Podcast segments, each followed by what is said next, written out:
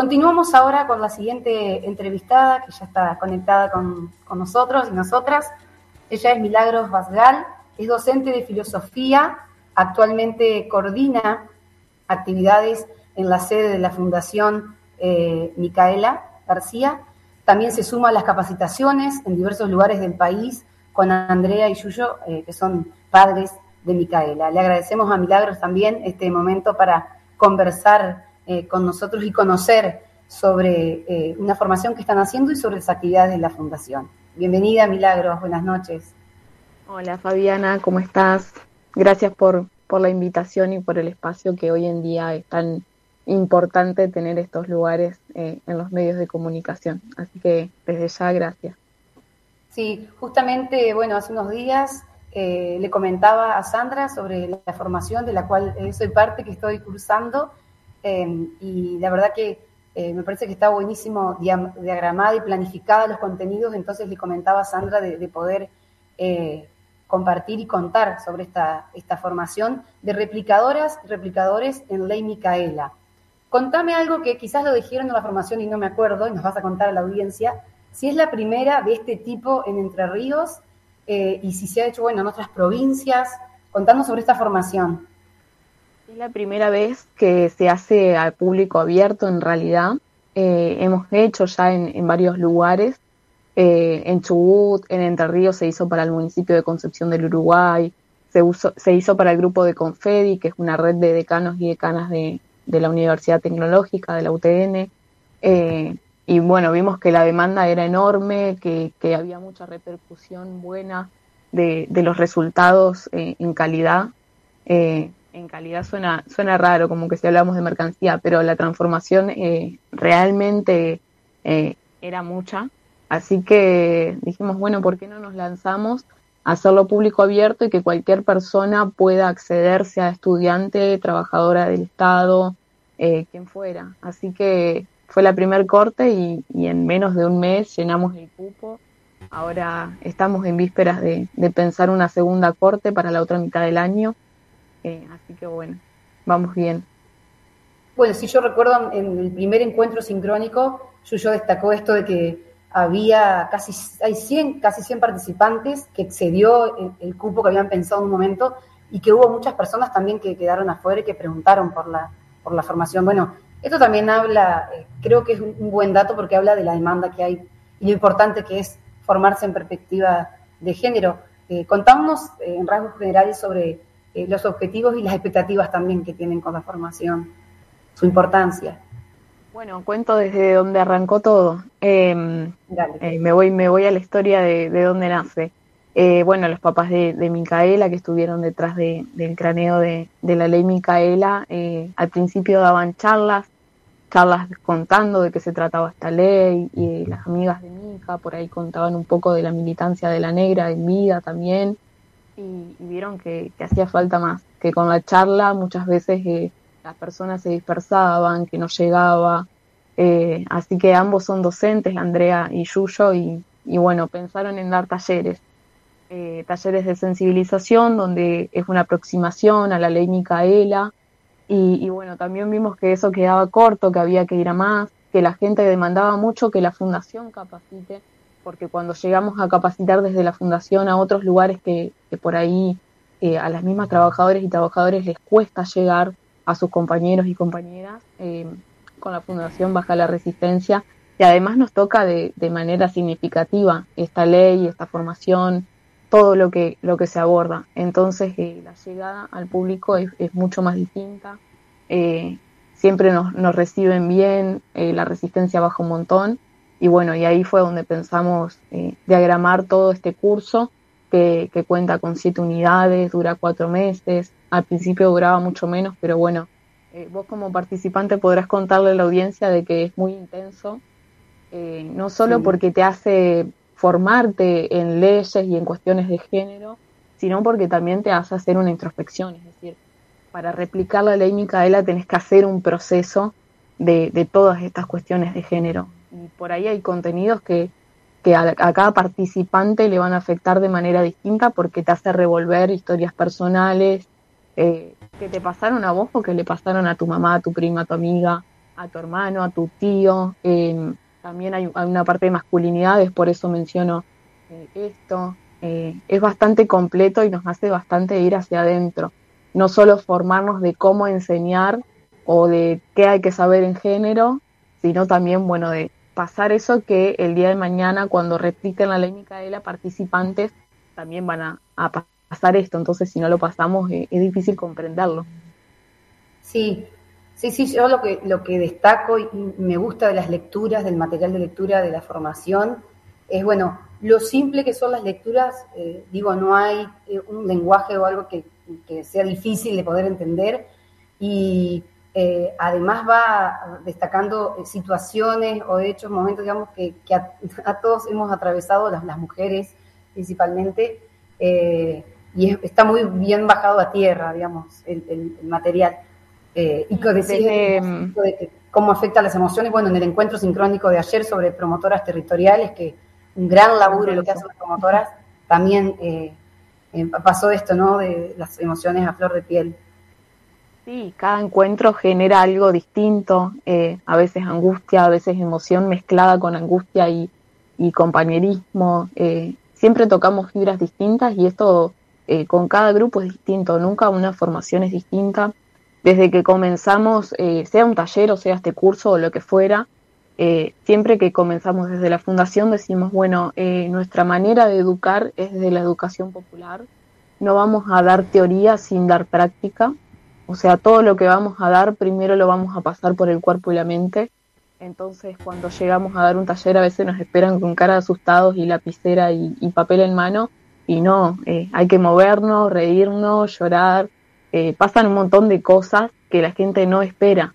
Pero justamente creemos que la manera de, llegar es que todas las personas, por el simple hecho de vivir en una cultura, en una sociedad, traemos contenido. Eh, algo hemos vivido con respecto a esto. Entonces la idea es tratarlo en esos talleres y que cada persona aporte desde su vivencia, desde su lugar, eh, un poquito para poder trabajar. Y muchas veces pasamos todo un taller haciendo un juego sobre estereotipos donde ni se menciona la palabra estereotipos y cuando preguntamos, ¿y acá qué trabajamos? Y la gente empieza a ver que dimos un montón de teoría en la práctica. Eh, creo que esa es la mejor manera de llegar y de que las resistencias bajen. Sí, sí, sí, eso destaco, ¿no? El poder hacerlo desde la vivencia personal, con el cuerpo y, y algo que, que, nos, que también me parece importante en esto de la educación eh, popular que nos dicen ustedes es eh, las respuestas de cada uno de los comentarios de todo, está cargado de, estereotipos, de estigmas, podemos no saber sobre un tema, pero a todo, digamos, le, dan importancia porque estamos en un proceso de, aprendizaje. Y me parecía algo valioso también para trasladar a las aulas y a los docentes. Te digo, a veces los alumnos y alumnas pueden responder desde su conocimiento poco o mucho, pero también eh, eh, poder eh, aceptar esa respuesta, que es esa respuesta de ese momento, y después en el proceso de educación uno va transformando sus, sus ideas y sus sus respuestas. Em, te quería preguntar si el, cómo es el recibimiento en las provincias, si hay diferencias en unas o en otras, en esto de las capacitaciones en género. Sí, sí, nunca hay una línea de, siempre es a ver qué pasa. Em, vamos como a ver, esperando la sorpresa. Nos pasa, al menos a mí, en la experiencia de haber acompañado a Yuyu y a Andrea, que desde el año pasado me sumé a viajar, he viajado a Chubut, a Neuquén, a distintos lugares, eh, nos pasa que por ahí los pueblos más chicos, más conservadores, que es donde menos se habla de estos temas, son más abiertos a decir, bueno, no lo sé, pero lo necesito. Eh, esos lugares más pequeños son los que nos llaman porque saben que lo necesitan y no tienen herramienta para trabajarlo. Y nos pasan los lugares más grandes donde se conoce que, es la violencia laboral, que es, que es un tipo, una modalidad de violencia, que es un estereotipo, eh, se conocen muchos conceptos, pero cuando vamos eh, en la práctica vemos que hay una resistencia enorme, sobre todo en los lugares donde se concentra mucha gente, en las capitales, en las ciudades grandes y demás. También hay otra cosa que yo destaco mucho cuando doy las clases de, este curso y, que siempre les digo, es que las personas de las provincias que más están haciendo la Micaela son las más críticas con, con esa provincia. Eh, quizás es porque tenemos la vara muy baja de, este lugar que nos toca, de, de Ríos y, la zona. Eh, y bueno, y nos admiramos mucho cuando alguien hace algo y le pone ganas eh, con lo poquito que tiene. Pero realmente eh, eso es admirable que los lugares chicos digan, bueno, no sé, vení vos y dame una mano, pero ganas tienen. Me, imagino que, que, historias se deben traer miles a la construcción del Uruguay y se deben sorprender, emocionar y eh, bueno, me imagino también la, familia de Mica, cómo esto se va replicando en todo el país y ustedes también, ¿no? Todo eh, su círculo y allí desde la fundación. Yo quería destacar algo que comentó Yuyo en el, primer encuentro de esta eh, formación, para que la audiencia sepa, que esto de que la ley Micaela tiene otro objetivo, además de la capacitación obligatoria en género para los tres poderes del Estado, y tiene que ver con esto de transformar las relaciones humanas eh, en los ámbitos laborales o en todos los ámbitos hacia vínculos más, más amorosos, de respeto, sin discriminación, libre de violencia. Me parece eso re importante eh, porque yo creo que eh, hay muchas personas que también dicen, bueno, ley Micaela, capacitación en género, en los poderes del Estado, pero digo, la ley Micaela también viene a abarcar esto, que desde esas relaciones humanas de todos los días es que vamos construyendo la cultura. Eh, eso quería destacar y bueno, que también te explayes vos, ¿no? Lo importante de ese punto. Em, esta ley eh, es prevencionista, no es punitivista, eh, entonces previene un montón de cosas y también no solo prevenir, sino sensibilizar, creo que nos humaniza mucho y creo que también por eso llega tanto cuando vamos desde la fundación, porque ven una historia real de una familia y de un grupo de, de amigas y de compañeras que se levantaron del dolor, hicieron del dolor una herramienta como es la ley Micaela y tantas otras leyes que, hay en nuestro país, ¿no? Eh, y creo que nos hace pensar en, lo humano de, esto, eh, humanizar los puestos de trabajo, de ver que la persona que tengo al lado no es una máquina, un robot, y que también hay cosas que le pasan en las que me tengo que involucrar, en las que me puedo involucrar y que una vez que las veo no puedo mirar a otro lado. Eh, yo lo cuenta como un objetivo extra de la ley Micaela, no solo que es la capacitación obligatoria y permanente, Recalco lo de permanente también porque muchas personas piensan que una vez que haces el curso ya está, eh, y no, nunca nos van a bajar la bandera y a decirnos está súper deconstruido, deconstruida. Eh, esto es un, trabajo de todos los días, porque se trata de cambiar hábitos que los tenemos muy arraigados y que van mutando esos hábitos. Em, y bueno, eso obviamente va a tener una repercusión no solo en lo laboral, sino creo que en los vínculos de todo tipo. Hoy la ley Micaela es una ley popular, diría yo, porque si bien obliga a las personas del Estado a capacitarse, muchos secundarios que por ahí no acceden a la ESI como corresponde y que sus docentes no tienen una formación en ESI lo piden. Y bueno, siempre que, podemos vamos. Es una ley modelo en Latinoamérica.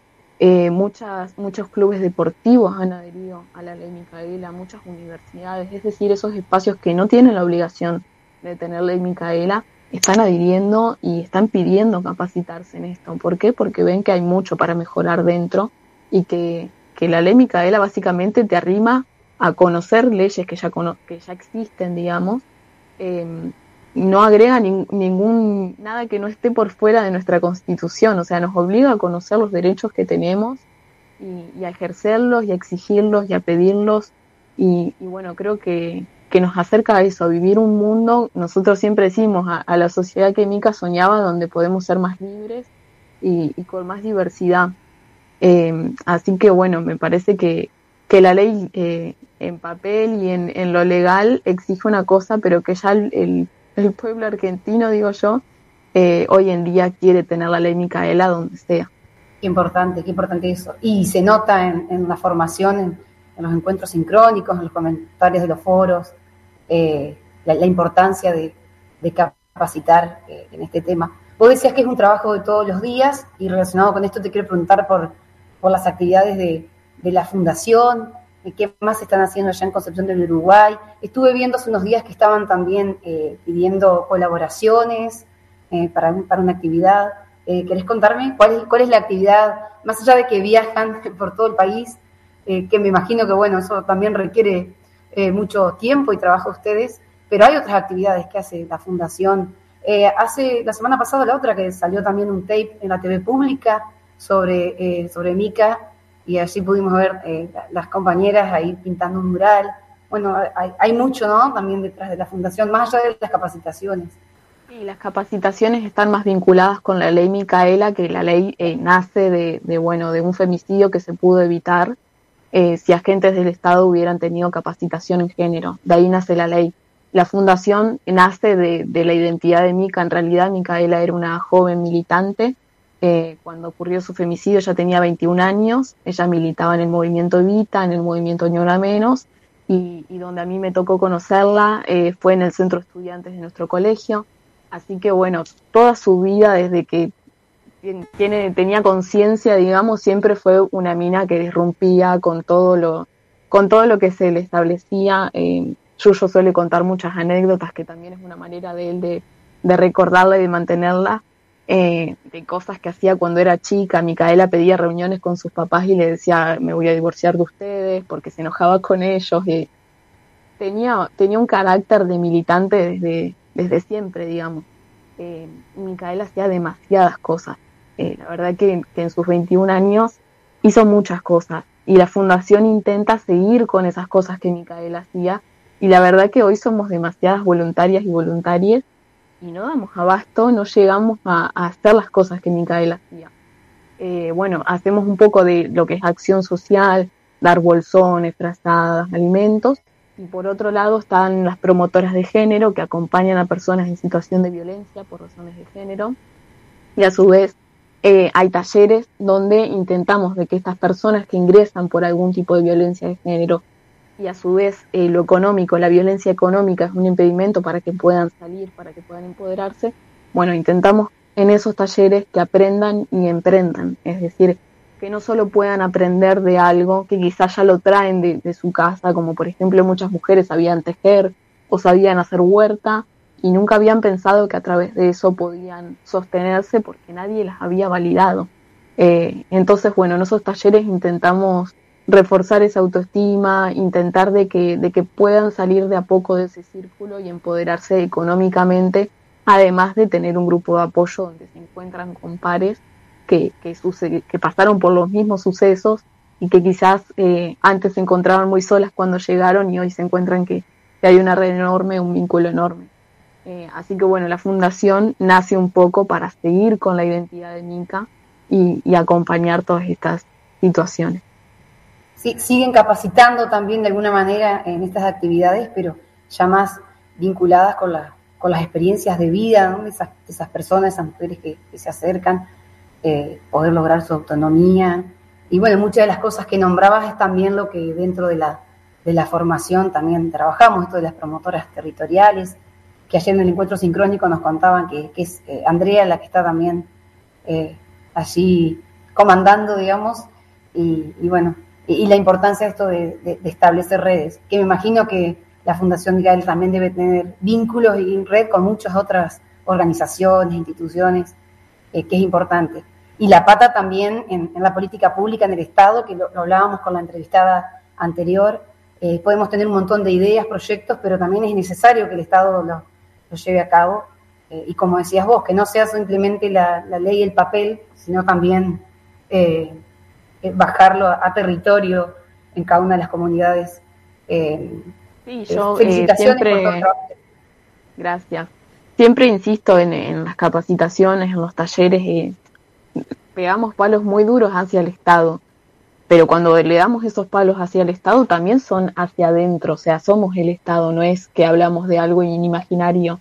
y las organizaciones sociales y la fundación sobre todo en su trabajo, se acerca al Estado todo el tiempo, o sea, necesitamos de ese Estado y, nuestro rol es acercar y, tender esos vínculos y esas manos de que antes eh, llenas de desconfianza, de miedo por un montón de cosas, intentamos acompañar a todas esas personas al Estado y acompañar al Estado para que se pueda cumplir lo que exigimos. Es decir, no es solamente desde mi sillón liviano decir eh, bueno, el Estado no funciona, que el Estado lo arregle, eh, no.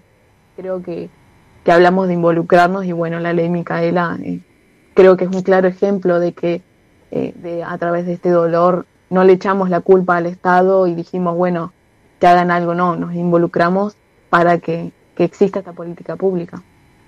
Totalmente, de acuerdo, Miri. esto que decís, lo de involucrarnos eh, lo quiero traer también a colación y, en la entrevista anterior hablamos de la corresponsabilidad en estas, en estas temáticas. Bueno, digo esto, ser corresponsables involucrarnos también hacia una transformación eh, sociocultural de, la sociedad que tenemos para una mejor y, como decías vos, para esa sociedad que Mica soñaba. Felicitaciones por todo el trabajo en la Fundación eh, y bueno, muchas gracias por, por este espacio y esperemos que, bueno, que haya más cohortes de la formación y, más personas interesadas en hacer.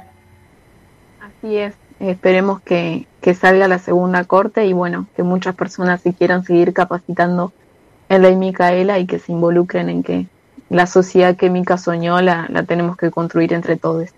Así que gracias por el espacio, es muy importante dar estos espacios en los medios de comunicación y bueno, agradecida.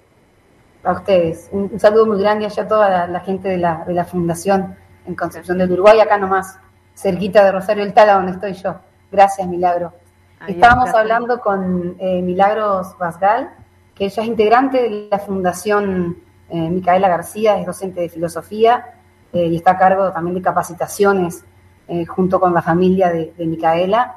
bueno, y es tutora también en la formación de replicadores y replicadoras de ley Micaela eh, la cual yo estoy cursando y, la verdad que, la recomiendo muchísimo, eh, por como le decía, todo lo que es contenidos de, la lectura, eh, las actividades, los foros, todo la verdad que se hace de una manera muy amena, sencilla, y si bien, bueno, atraviesa mucho las, emociones, nos hace pensar y ver en qué, en qué sociedad estamos viviendo y, cuál es esa sociedad mejor a la que podemos llegar si nos involucramos con corresponsabilidad entre todos y todas.